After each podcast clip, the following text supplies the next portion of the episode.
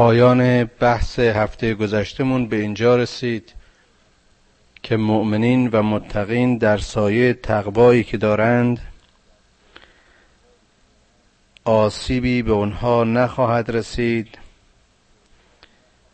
و در قیامت در سایه تقوایشان از هر نوع سوی و هر نوع زشتی و ارز کنم که پاداش دردناکی مسون خواهند بود. و بر آنها غم و ترسی نیست. با کل شیء و هو علی کل شیء وکیل. خدا خدایی که همه چیز را خلق کرده است قادر است که نجات بخش این گروه باشد. او که بر همه چیز دانا و بر همه چیز آگاه است. او که آفریننده همه هستی است.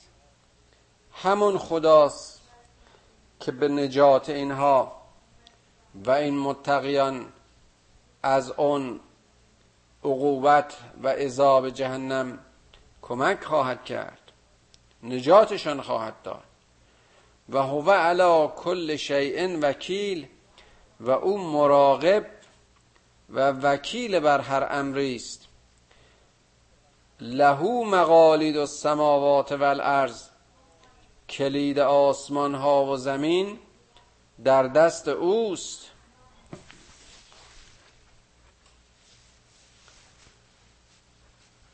له مقالید السماوات والارض والذین کفروا بآیات الله اولئک هم الخاسرون. کلید سماوات و ارز به این معنی است که او آفریننده همه آسمان ها و زمین است. فرمان چرخش و حرکت این کرات در دست اوست. همه پدیده های موجود در این آسمان ها و زمین به فرمان اویند. ماشین حرکتی این اجسام و این کرات و این کهکشان ها و این زمین و آنچه در آنهاست به فرمان آفریدگار در حرکتند. ولذا اونهایی که به این آیات خدا کفر میورزند کسانی هستند که از سرمایه ضرر می‌کنند. کسانی هستند که دچار خسران و خرابی و ورشکسته هند اینها به خودشون ظلم می‌کنن. اینها خودشون رو منها می‌کنن از اینکه در مسیر تسبیحی پروردگار باشند.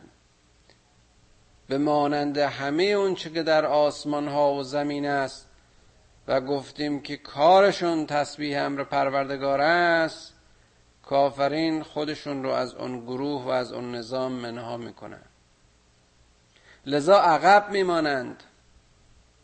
لذا در مسیر نیستند.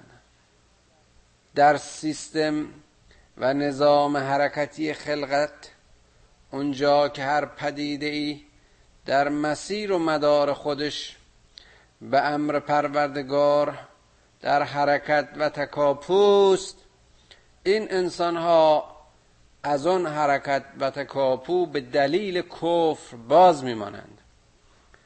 وقتی که رهبری خدا و فرمان خدا و امر خدا را نمیپذیرند همونطور که در آیات قبل اشاره کردیم لذا به امر غیر خدا به دستور اربابان ظاهری و جباران و همه اون کسانی را که به سروری و اربابی خود انتخاب کرده اند و یا در نهایت به امر امیال سرکش و نفسانیات و شهوات و آن خواستها و امیال درونیشون به زلالت و قهقرا ره سپارند.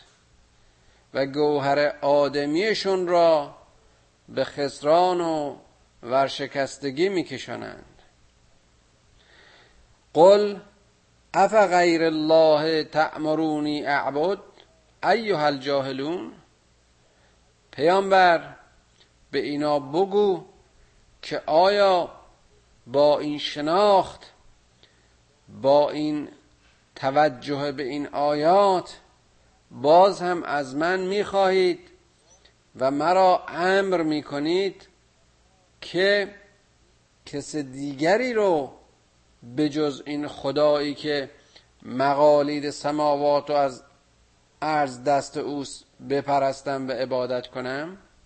ای جاهلان ای بیخبران ولقد اوهی الیک و الی الذین من قبلک لئن اشرکت لیحبطن عملک ولتکونن من الخاسرین در حالی که به تو وحی می شود ما تو را تحت فرمان خود داریم. ما زندگی تو رو اندیشه تو رو سیرت تو رو همه را به فرمان وحی در اختیار داریم. و تو رو از خطا و لغزش باز میداریم در حالی که به همه اون کسانی که قبل از تو بودند همین روش را داشتیم. اونهایی هم که پیش از تو آمدند و مردم را به خدای واحد خواندند اونها نیز از مسیر ما اداره می شدند و خطاب می شدند اونها نیز رهروان راه وحی بودند. و اگر تو در این کار شریکی با اون امر خدا قرار می‌دادی و اگر تو از این راه منحرف شده و جز فرمان توحید به فرمان مشرکین گوش می‌دادی و بنده کسی غیر از خدا بودی؟ لیحبتن عملک. تمام رفتار و کردارت به خبت و اشتباه و پوچی و زیان کشیده شده بود. و لتکونن من الخاسرین. و تو هم از گروه همون ورشکستگان بودی. می‌بینیم که چقدر سریح و چقدر واضح. خدا حتی به رسولی که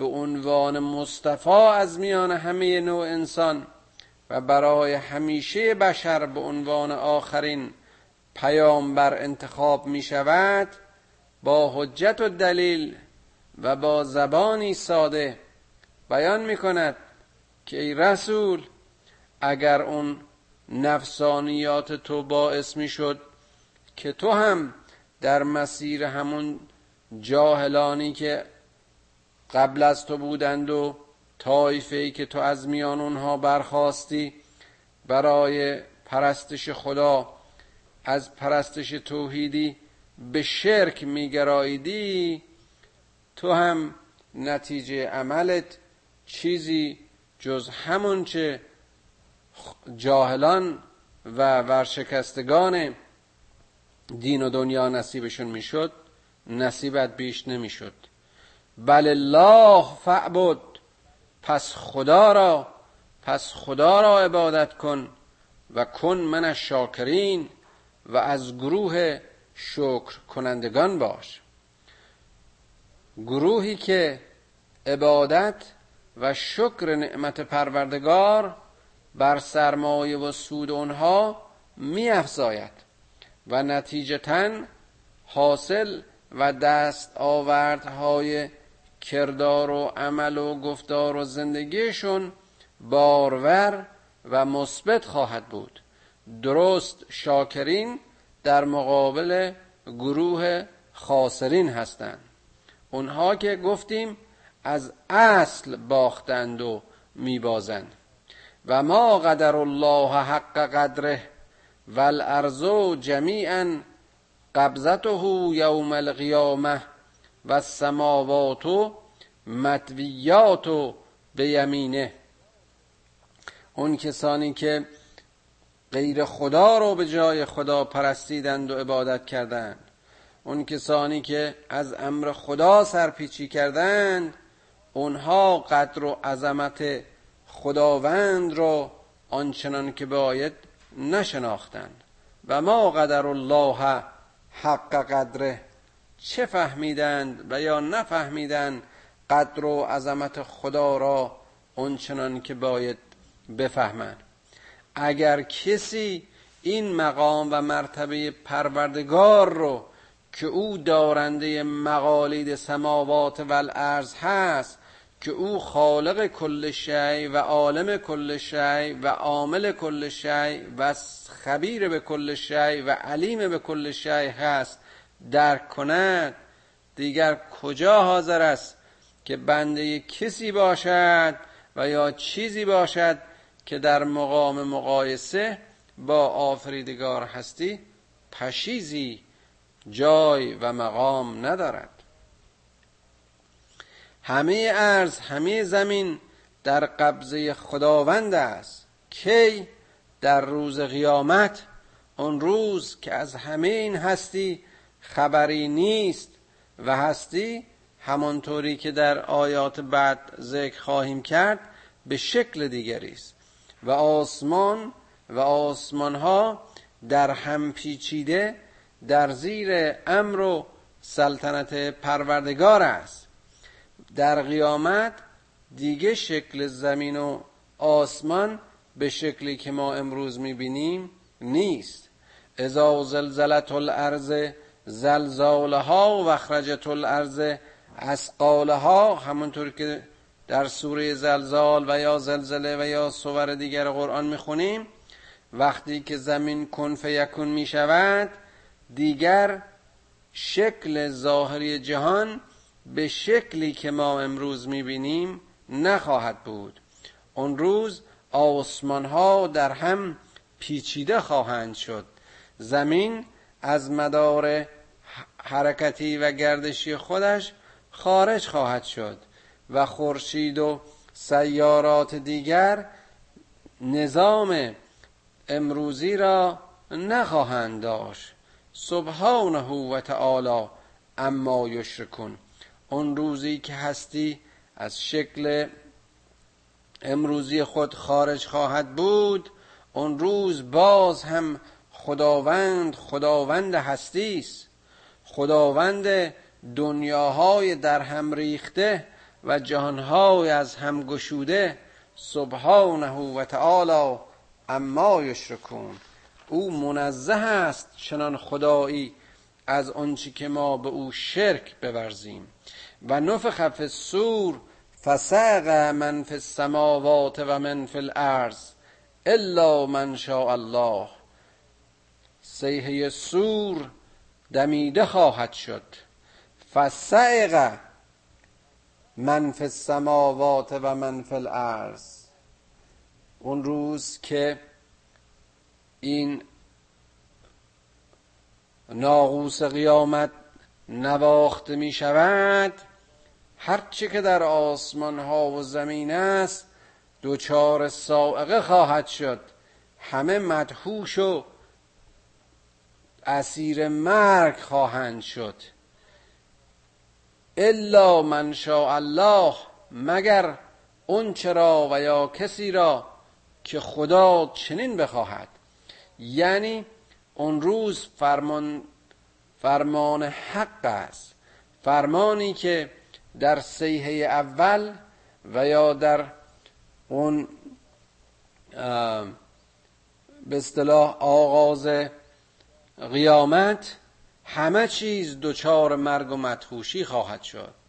ثم نفخ فیه اخرى فاذا هم قیام ینظرون و بار دیگر سیه نواخته خواهد شد و در این سیحه دوم است و در این بار دوم است که هرچه هست به قیام خواهند خواست تا در محکمه قیامت آماده سوال و پاسخ باشند. و اون روز اون روز و اشرقت الارض به نور ربها و وضع الکتاب و جای بالنبیین و شهدا و قضی بینهم بالحق و هم لا یظلمون. اون روز زمین به نور خداوند روشن خواهد بود. دیگر خورشیدی که در منظومه شمسی زمین را منور می کرد در قیامت نیست.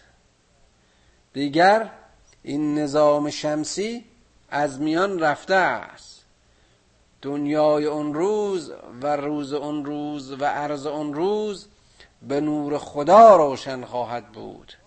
نه تنها نور فیزیکی که روشن کننده اون روز است بلکه نور هدایت الهی است که برای روشن کردن و میزان میان حق و باطل و رسیدگی به وضع کتاب و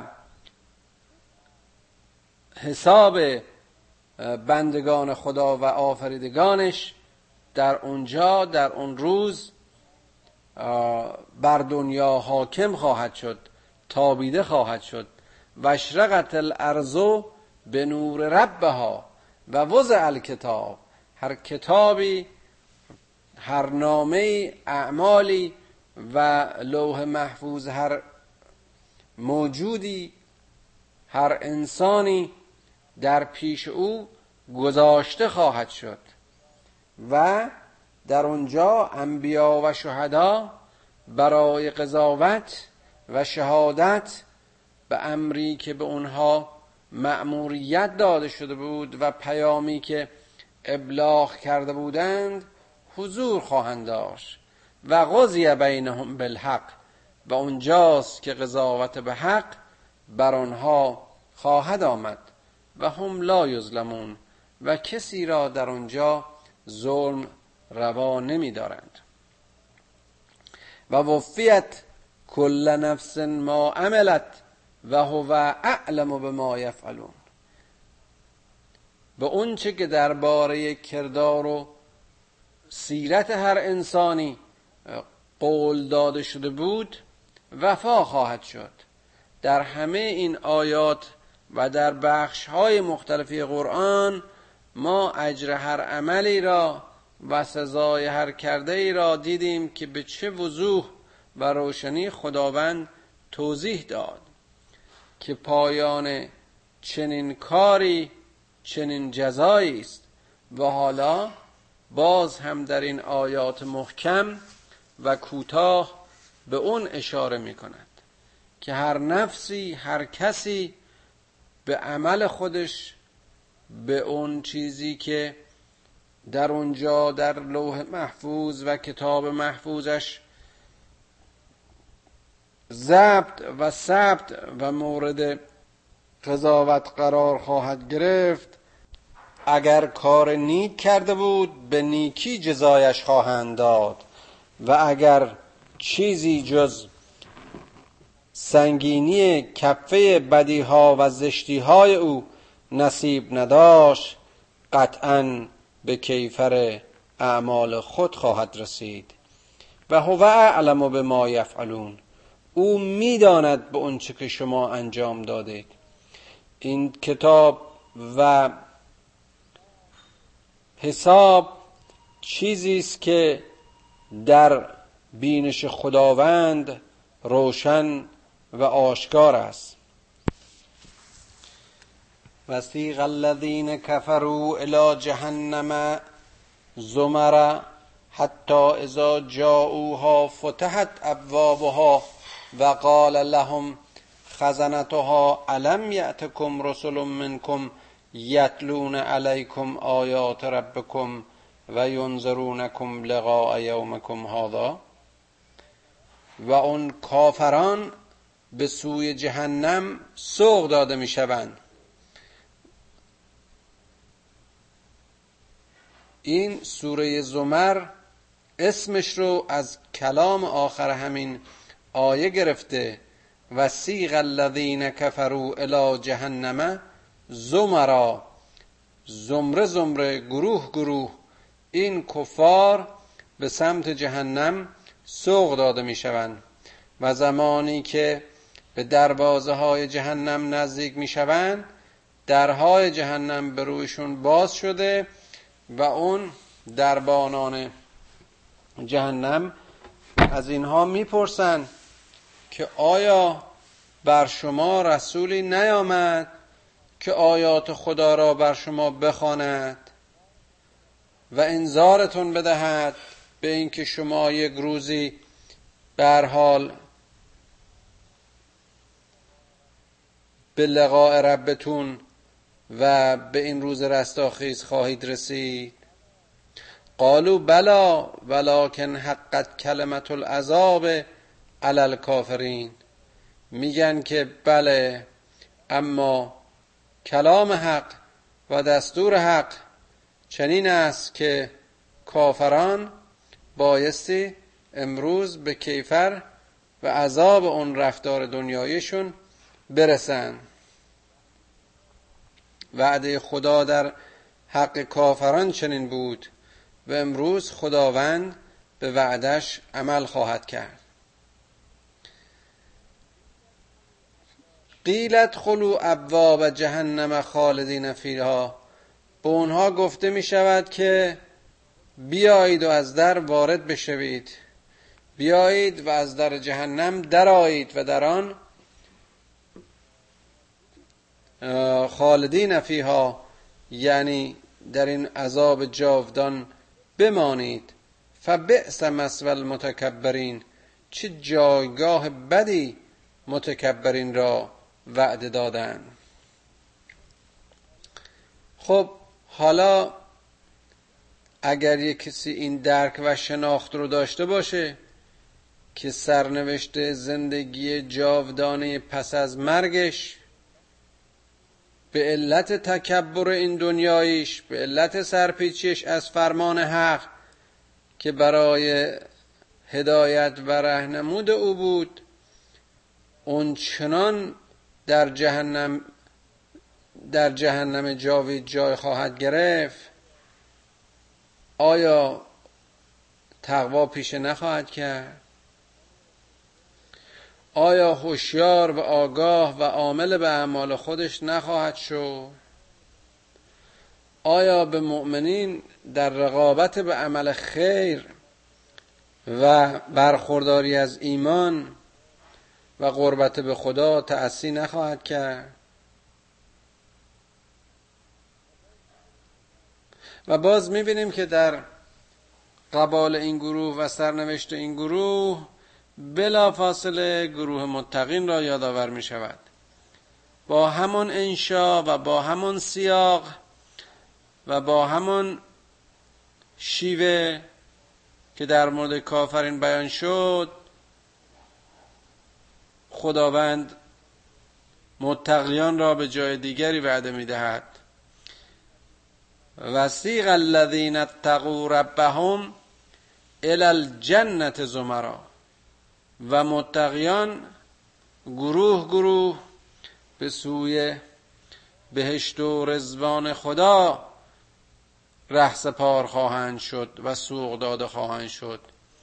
حتی اذا جاؤوها می‌بینید عینا این آیه رو شما وقتی با آیه قبلی مقایسه می‌کنید با آیه 71 می‌بینید جای کلمات انشای کلمات و روش بیان و به قول ما متدولوژی عینا همون آیه است.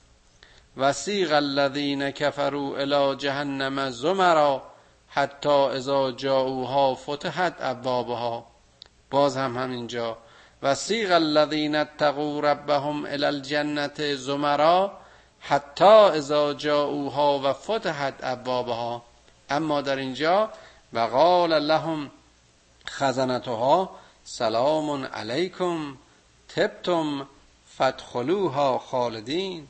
اینجا دربانان بهشت به این متقیان سلام می کنند سلام علیکم تبتم چه خوب و سالم رفتار کردید.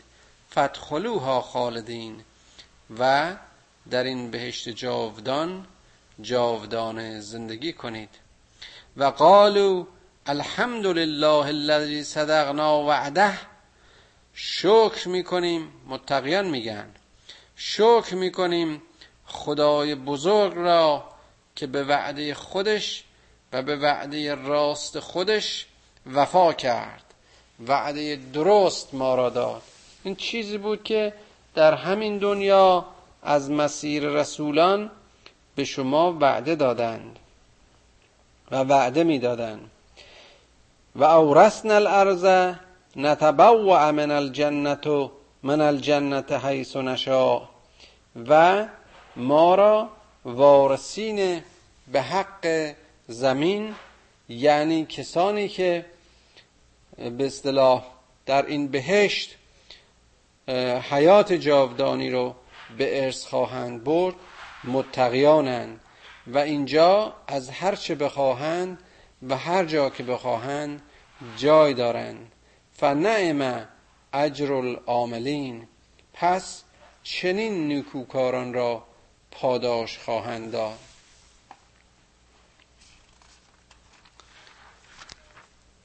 و تر الملائکت حافین من حول العرش. و می‌بینی که ملائکه و فرشتگان هم از هر جهت در گرداگرد عرش به حرکت در آمده و به حمد یسبحون به حمد ربهم تسبیح امر پروردگار را می‌کنند. البته اینها در این دنیا هم چنین می‌کردند زیرا اگر به خاطر داشته باشید قبلا گفتیم که اون چه که در زمین و آسمان است که شامل فرشتگان نیز خواهد شد تسبیح امر خدا را می‌کنند. و قضا و قضی بینهم بالحق و بین اونها نیز به حق قضاوت خواهد شد.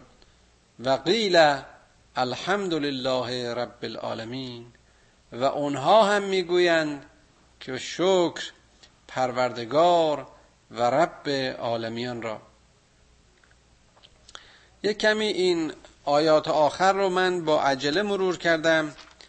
البته به این دلیل که شما کم کم با این معانی آشنا میشید و می‌بینید که در سراسر این قرآن که بحث درباره مؤمنین و کافران است و جزای اینها در قیامت آیات گوین که مضمونهای متفاوتی دارند. ولی معنی کلی و اون نتیجه کلیشون تقریبا یکیست و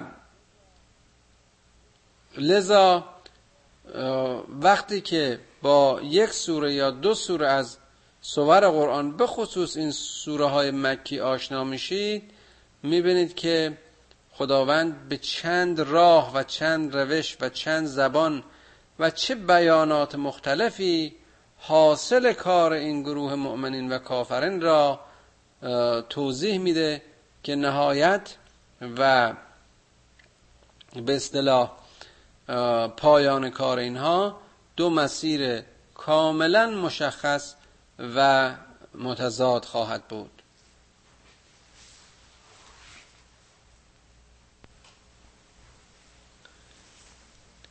حالا در این باقی مانده وقتی که داریم چون این سوره رو در همین جا به پایان رسوندیم من توجه شما را به یکی دو تا سوال که شده و فکر می‌کنم بحثش در اینجا بد نباشه مطرح بکنیم معطوف می‌کنم. یکی همین مسئله جهنم و بهشت است.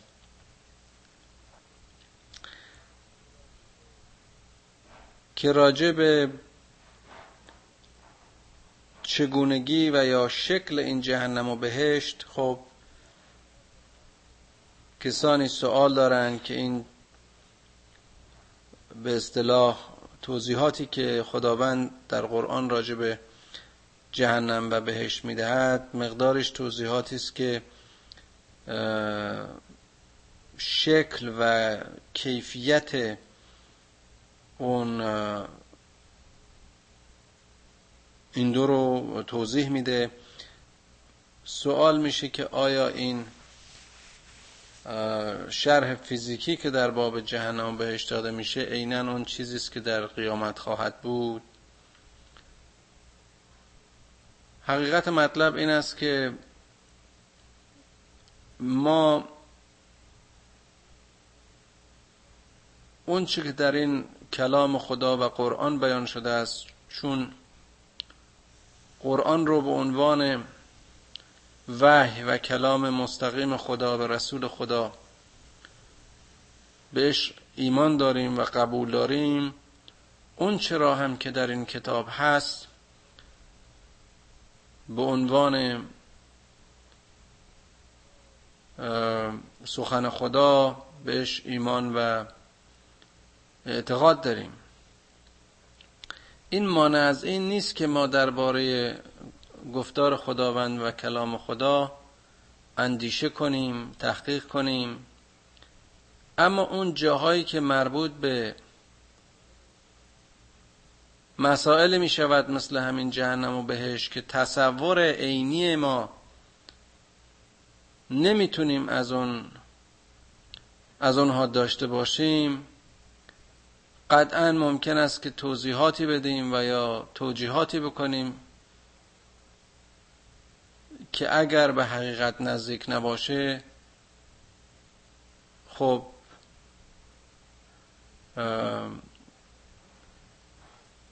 برداشت های شخصی باشه و یا ارز کنم که مطالبی باشد که با اون کلام خدا خدای نکرده مغایرت داشته باشه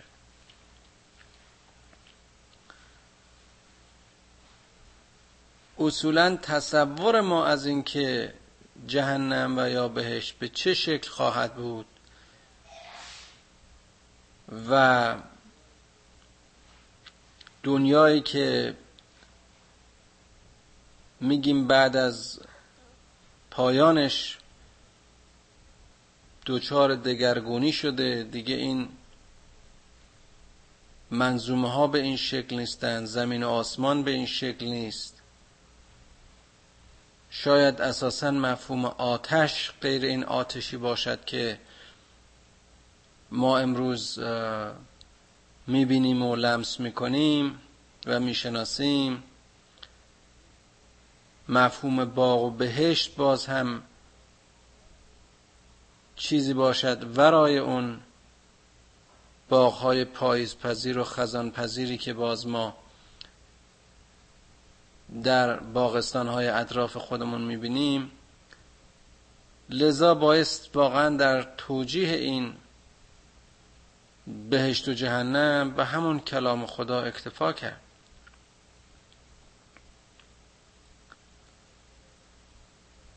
و اگر خداوند سراحتا نه یک بار نه دو بار چندین بار در این قرآن به جهنم و بهشت اشاره کرده و محتوا و کیفیات و حالات اونجا رو برای درک ما به زبانهای مختلف بیان کرده لذا اون رو حق و درست می‌دانیم و بیش از این هم راجع به ارز کنم که ماهیت و یا عینیت اونها وارد بحث نمی‌تونیم بشیم. شاید زیباترین برداشت ها و یا اشاره هایی که به این جهنم و بهش می شود همون گفتار مولایمون علی علیه السلام باشد که مؤمن در کردار خودش و در نیات خودش به چشم داشته بهش و یا ترس از جهنم تقوا پیشه نمی‌کنه. بلکه مؤمن از دریچه شناخت و معرفت و عشق و عرفان به خدای خودش نزدیک میشه و بندگی رو شرط قربت به خداوند می‌شناسه و اون چنان رابطه با معبود خودش ایجاد می‌کنه که در راه این عبودیت و پرستشش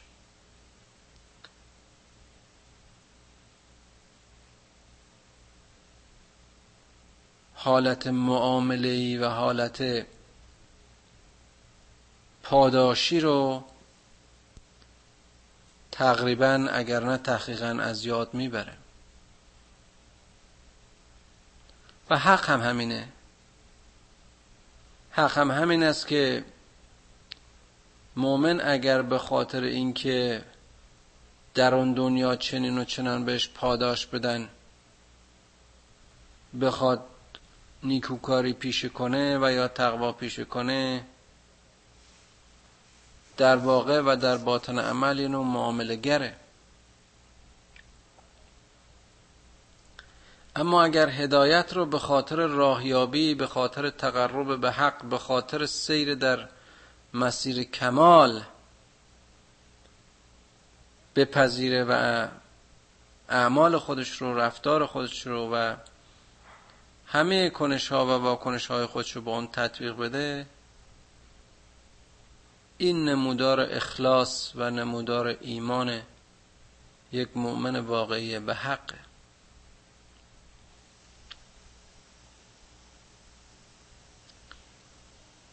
این اون چیزیست که به نظر من می‌رسه. این نحوه است که من خودم با بهشت و جهنم برخورد دارم در هر جای این قرآن که می‌خونیم می‌گوید که معوای زشتی است معوای دردناکی است معوای مخوفی است معوای سوزانی است. خب اینها در واقع یک تمثیل های فیزیکی است برای اینکه ما که با این نوع پدیده ها در طبیعت سر کار داریم درکی بتونیم داشته باشیم. و قطعا اصل و ماهیت اون چیزی را که خدا بهش اشاره می‌کنه در فهم امروزی ما و در درک امروزی ما نمی گنجه و تلاش ما برای این است که این احکام خدا را به خاطر اینکه حکم خداست بپذیریم. به خاطر اینکه برای اصلاح و هدایت ماست بپذیریم. به خاطر اینکه آفریدگار ما آرزویش اینه و چشم داشتش اینه که بندش حتی المقدور از خطاب دور باشه. و در راه انجام مسئولیت اساسیش کمک شده باشه راه اون رو به نور هدایت روشن می‌کنه.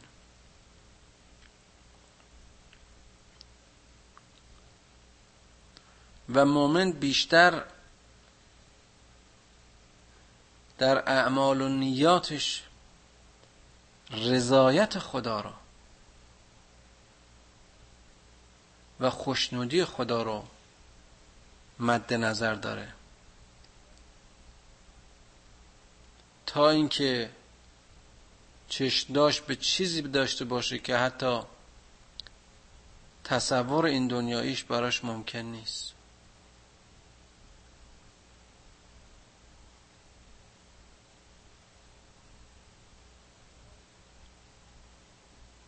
سوال دیگری که هست و شده این است که اینکه قرآن میگه تنها دین نزد خدا اسلامه و هیچ دینی جز اسلام پذیرفته نیست.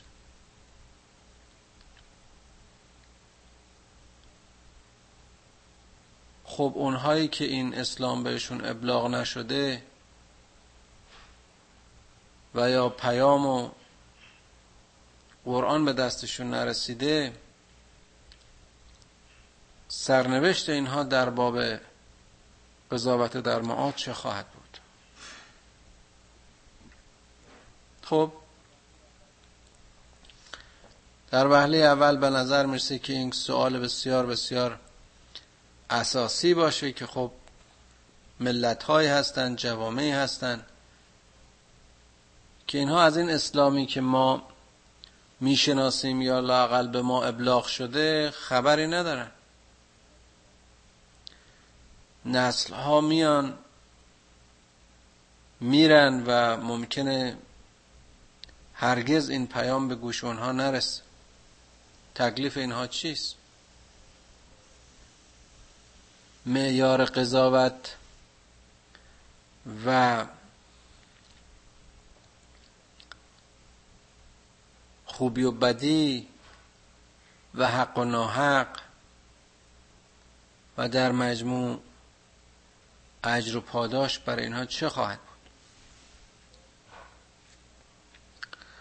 باز تا اونجایی که به درک من و به فهم من می‌رسه از اون چی که از این قرآن و سیرت رسول اکرم صلی الله علیه و آله و سلم برداشت می‌کنیم بدون اینکه مجتهد باشیم بر حال به عنوان یک طلبه به عنوان یک دانش آموز مسلمان که به این کتاب رجوع می‌کنیم می‌بینیم که اسلام در اساس دین آدم است. آدم نخستین, نخستین پیامبر نوع بشر بوده. بنابراین اگر هدایت به نخستین انسان و اسلام به نخستین انسان عرضه شده و همه انسان ها که قادتا باز به عقیده ما از نسل همین آدم اولیان پیام داده شده. نهایتا این که اساس اسلام فطرت انسان است. و هر انسان فطری و طبیعی در مسیر زندگی خودش هر که باشه و هر جا باشه لحظاتی از توجه و تنبه و توجه به مبدع و خواستگاه خودش داشته و خواهد داشت. و لذا به شکلی اون اساس و ریشه های دین رو که توجه به آفریدگار ستایش آفریدگار و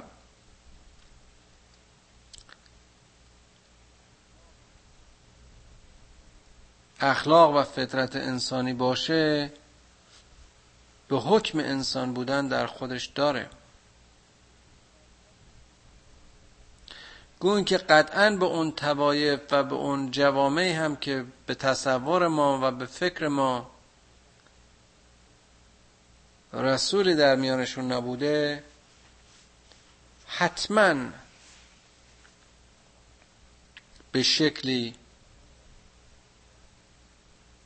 پیام رستگاری ابلاغ شده است. این پیام لزوما نبایستی که پیام کامل قرآن باشد. و این رسول لزوما نبایست آخرین فرد از سلسله رسالت یعنی رسول گرامی صلی الله علیه و آله و سلم بوده باشد. اگر خود خداوند در این قرآن گفته است که ما هیچ طایفه و هیچ قومی را بدون هدایت نگذاشتیم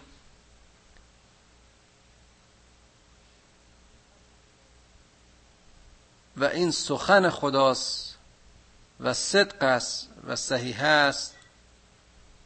لذا بیانگر این است که قطعا به اونها هم پیام به شکلی رسیده است.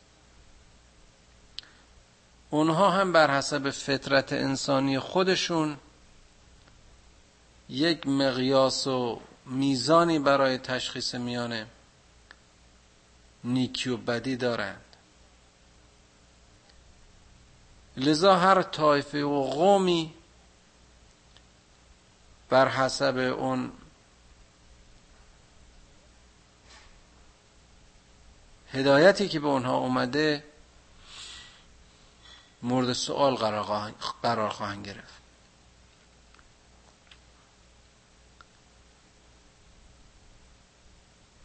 اما اون کسانی که این قرآن در دسترسشون هست و یا این فرمان مستقیما بهشون ابلاغ شده و یا امکان دسترسی به این پیام رو دارن از مذاهب مختلف و صاحبان کتاب دیگه اگر چنانچه به حکم همون چه در مذهبشون هست میبایستی به دنبال پیام کامل تر برن و مطالعه و تحقیق بکنن. خب نروند و نکنند قطعا مسئولن. فرق است میان این دو گروه و یا دو دسته و یا دو طایفه. حالا اگر یک عده هم به این پیام دسترسی پیدا کردن و روی تعصب ها و دیدگاه های شخصیشون یا هر نوع منفعت و یا منافع دیگری و یا هر علت و علت دیگری علل دیگری از قبول حق سر باز زدن خب این مسئله کاملا جداست. با اون کسی که به هیچ وجه این خبر و پیام بهش نرسیده.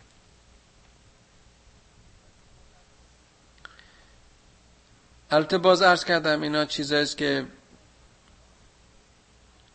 به اشکال و انواع مختلف میشه برداشت کرد صاحبان نظر و مجتهدین می‌تونن نظر بدند و در این باره مسائل رو روشن کنن.